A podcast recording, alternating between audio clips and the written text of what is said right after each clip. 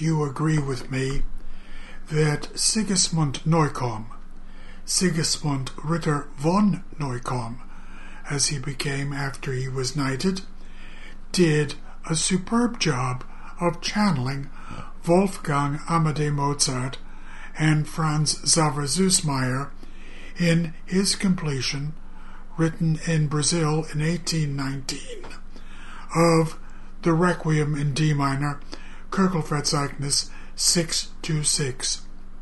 Neukomm added the concluding movement, the Libera Me, and as far as I'm concerned, it's impossible to tell where Mozart and Süssmayr stopped and Sigismund Neukomm begins.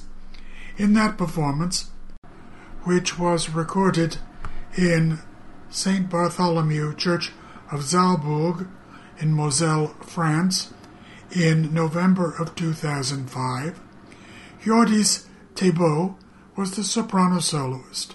Gemma Coma Alabert was the mezzo soprano soloist. Simon Edwards was the tenor soloist, and Alain Buet was the bass baritone soloist. The Cantorai Czar Louis, which was prepared by its director Joachim Fontaine, and La Grande Écurie et la Chambre du Roi, which plays on authentic instruments, were conducted by Jean Claude Malgoire. This recording, by the way, is the premiere recording of the Mozart Süssmayr Neukomm Requiem. There are two settings of the Requiem from the first half of the 19th century that have entered what is often referred to as the standard repertory. The first of these, of course, is the Requiem that Louis Cherubini composed for the memorial service for King Louis XVI and Marie Antoinette that was held in Saint Denis outside of Paris on January 31st, 1817. The other is the Grande Messe des Morts, the setting of the Requiem that was composed by Hector Berlioz in 1837 on commission from the French Minister of the Interior for a commemoration of the anniversary of the death of Field Marshal Mortier. As it happens, the Grand Messe des Morts received its premiere performance in the Église des Invalides in Paris for the funeral of General Charles de Domremy, who had been killed in action. Berlioz, of course, was delighted, ecstatic to have the commission, but he wasn't happy when he found out that he wasn't going to be conducting it. The conductor was Francois Antoine Habeneck, who had established the orchestra of the Société des Concerts du Conservatoire. Habeneck was hostile to Berlioz, as was Cherubini, and as Berlioz recounted years later in his memoir, with my habitual mistrust, I had stayed just behind Habeneck. Standing with my back to him, I supervised the group of timpani, which he could not see, as the moment approached for them to join in the general tumult at the beginning of the tuba mirum. There are perhaps a thousand bars in my requiem. In the very bar I have been speaking of, the bar in which the tempo broadens and the brass proclaim their tremendous fanfare, the one bar, in fact, in which the conductor's direction is absolutely indispensable. Habeneck laid down his baton and calmly producing his snuff box, proceeded to take a pinch of snuff. I had been keeping my eye on him. In a flash, I turned on my heel, sprang forwards in front of him, and stretching out my arm, marked out the four great bars of the new tempo. I conducted the piece to the end after the band followed me and everything went off as it should have. The effect that I had dreamed of was attained. When, at the final words of the chorus, Habeneck saw that the tuba mirum had been saved, he said, Thank the Lord, I was in a cold sweat. Without you, we would have been lost. There are numerous superb recordings of the Grande Messe des Morts, Opus 5, by Hector Berlioz, but none, to me, is more exciting than the recording that was made at the now no longer extant Philadelphia Athletic Club in Philadelphia, Pennsylvania on April 1st and 2nd, 1964. Cesare Valletti is the tenor soloist. The Temple University Choir, prepared by its longtime director Robert E. Page, and the Philadelphia Orchestra are conducted by the late, great Eugene Ormandy.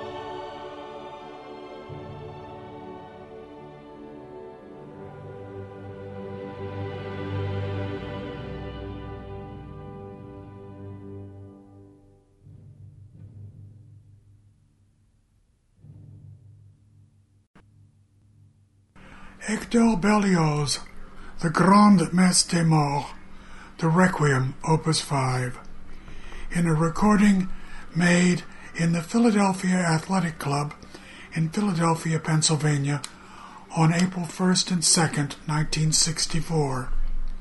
The tenor soloist, the great Cesare Valletti.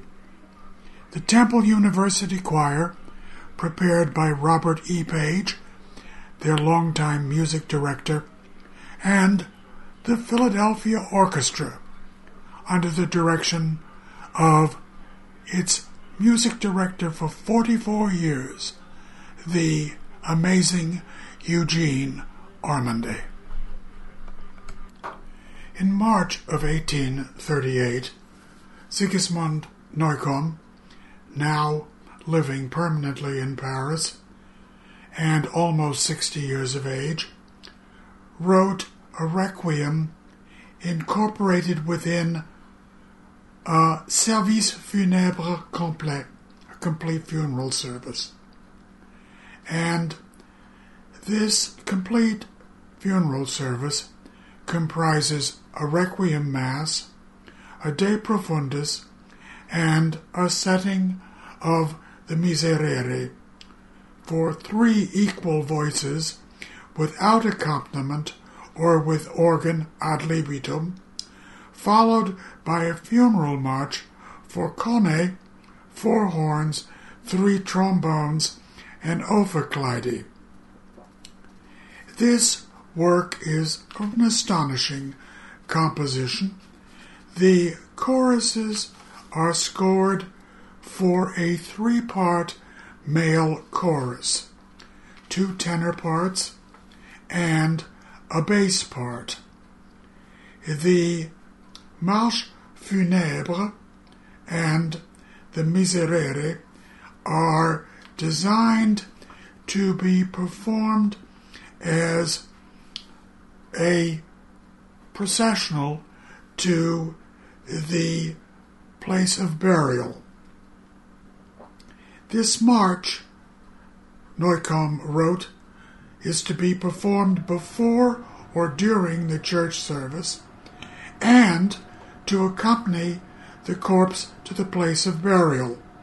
It will be played before each verse of the Miserere. The singers will walk in divisions or choirs of three ranks that is, first tenor, second tenor, and bass, of eight to twelve men abreast, according to the width of the streets through which the cortege passes. These choruses should be kept as close to each other as possible and will walk immediately behind the musicians who are to perform the funeral march from time to time. The eight verses of the Miserere will be sung in succession. Each time the funeral march is finished, after a short interval, the principal conductor who will walk at the head of the singers, will sound five strokes on a tam tam or belled tuned to F to indicate the tempo. The singers will count four of these five strokes, and on the fifth stroke, all ranks will begin their verse. The first verse may be sung at the church itself at the moment when the cortege sets off, and the same verse must be sung once more to terminate the ceremony. This performance of Sigismund Neukomm, Ritter von Neukomm's Requiem, De Profundis, and Marche funèbre et miserere was recorded in concert in the Église Saint Martin de Hof in Saarburg in Moselle, France, on July 6, 2008. The choristers come from Contat Réunion ensemble vocal de l'océan Indien, and La Grande Écurie et la Chambre du Roi provides the brass players and the organist Laurent Stewart, who play on authentic instruments. The conductor is Jean-Claude Malgoire.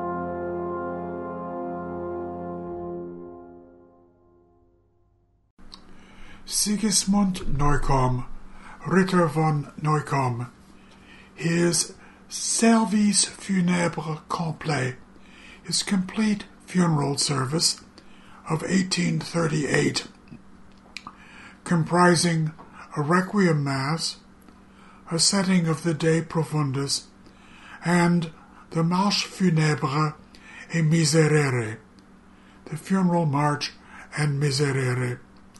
The performers, the choirs, were all members of à Réunion, ensemble vocal de l'Océan Indien.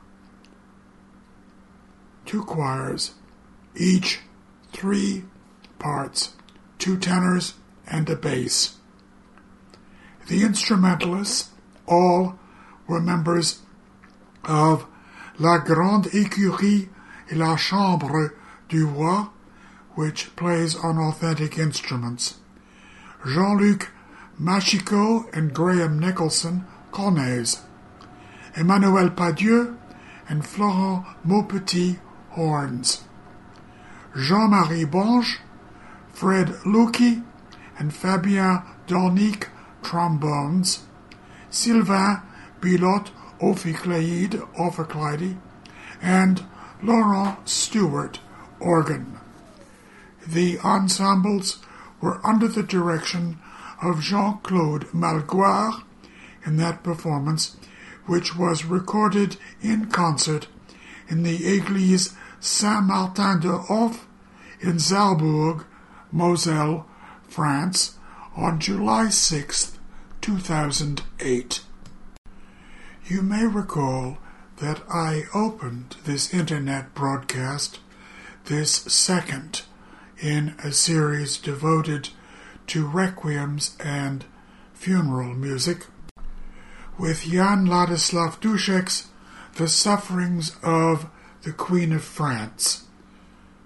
And I played it in the historic performance, which was my introduction to the work nearly six decades ago, a recording made by the great harpsichordist Igor Kipnis, and the sufferings of the Queen of France ended his debut recital at the Frick Collection. I vividly recall hearing that radio broadcast. I remarked at that point that the composition probably was played by Dušek on the pianoforte, a forte piano, a Hammerflügel, and I would look around for a recording made on such an instrument. Lo and behold, I came across a recording of it made in 1994 by the marvelous Andreas Staier, and he is playing a piano that was made in London according to his specifications by his friend John Broadwood. And this particular Dušek piano was made in 1806. Incidentally, the sufferings of the Queen of France also have a French title Tableau de la situation de Marie-Antoinette, Reine de France, and Dušek published it as his opus 23. Tableau de la situation de Marie-Antoinette, reine de France, depuis son emprisonnement jusqu'au dernier moment de sa vie, rendu dans une musique allégorique composé par Jean-Louis Dussec. La reine est emprisonnée.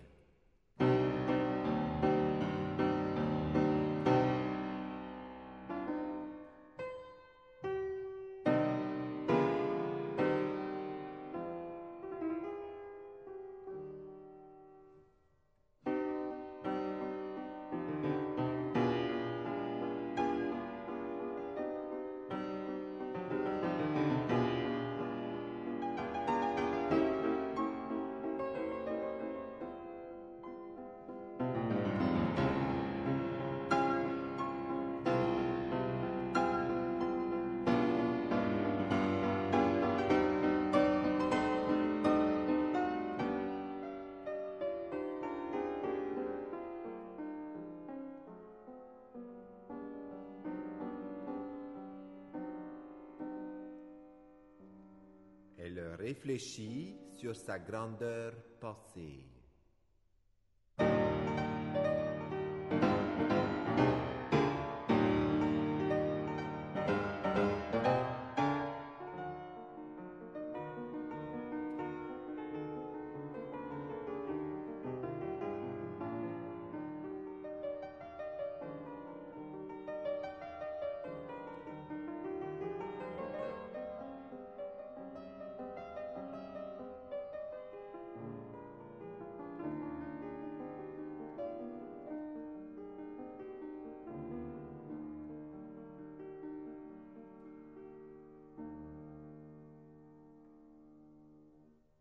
Elle doit se séparer de ses enfances.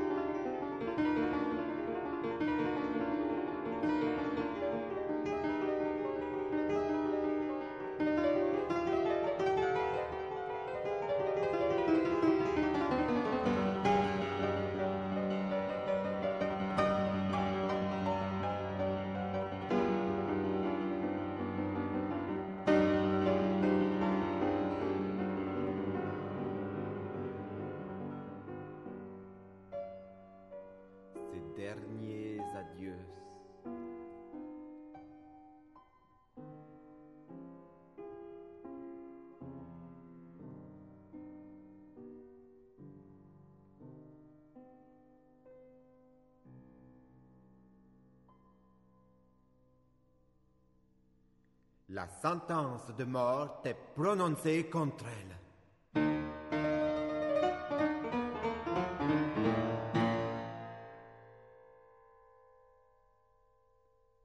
Sa résignation.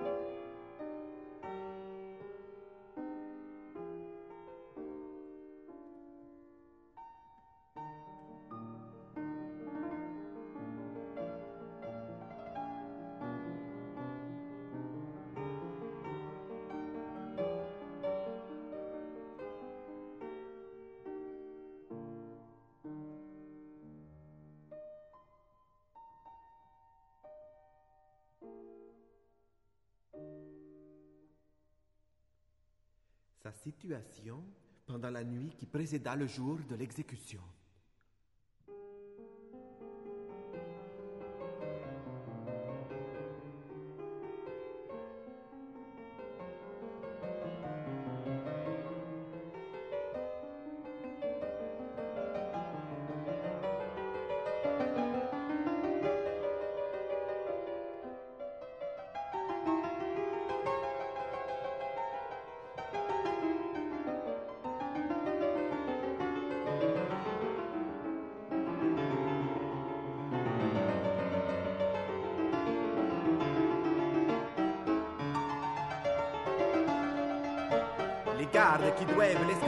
la place de l'exécution arrive.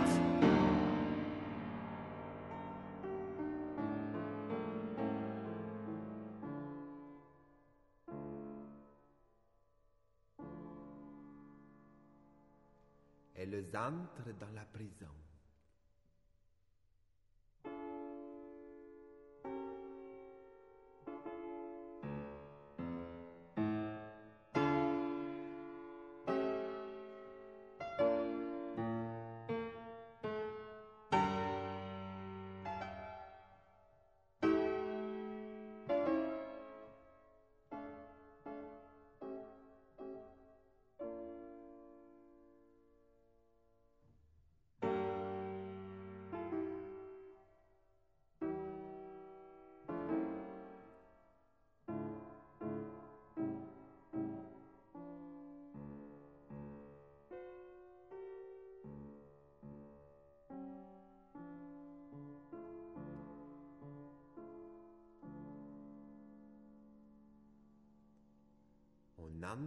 Le tumulte d'une multitude furieuse.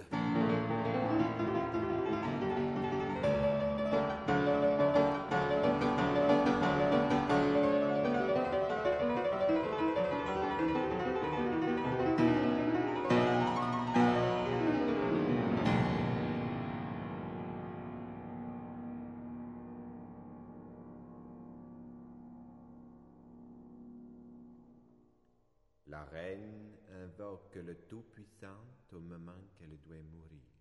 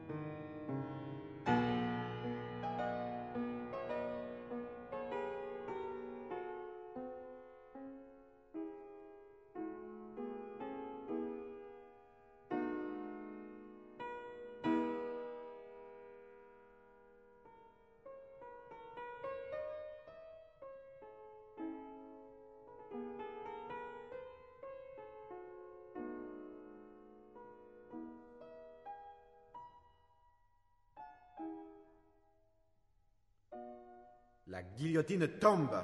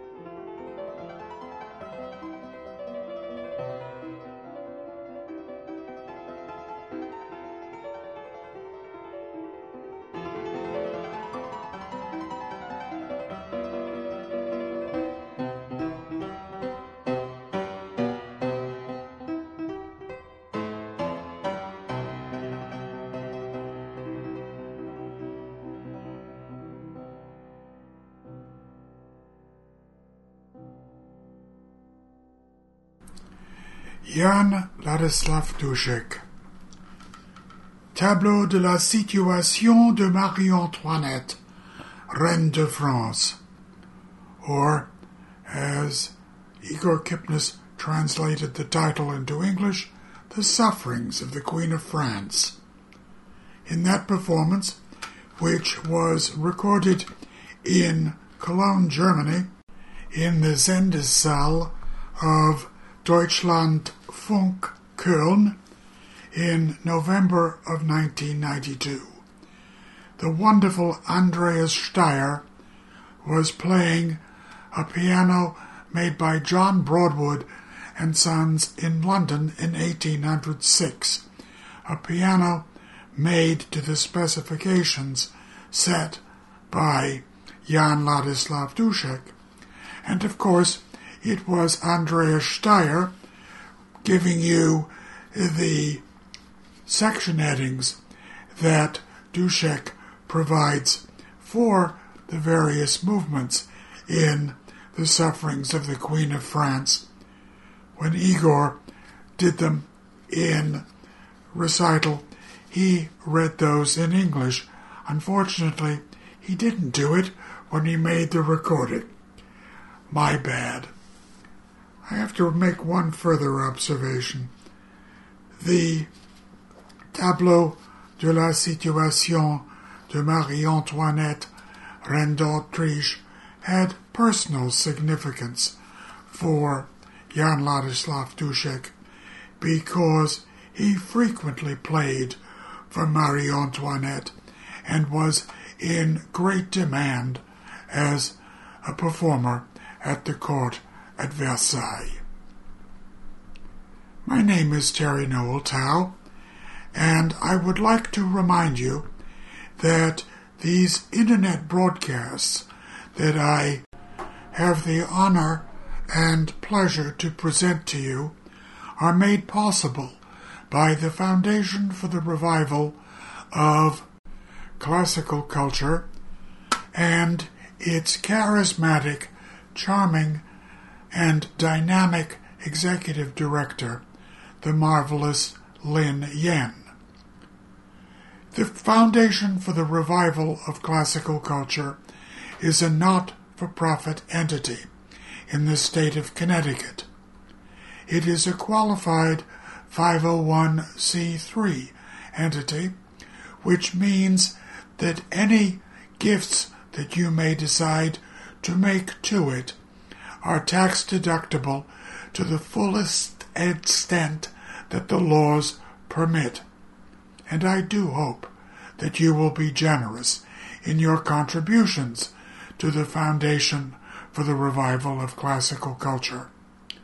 If you want to make a gift, please visit the main web page of the Foundation for the Revival of Classical Culture at www.ffrcc.org and look for the tablet that says Donate. Click on it, and you will be transferred to a page that will provide you with all of the information and guidance that you will need in order to make your fully tax deductible contribution to the Foundation for the Revival of Classical Culture. We thank you for your generosity.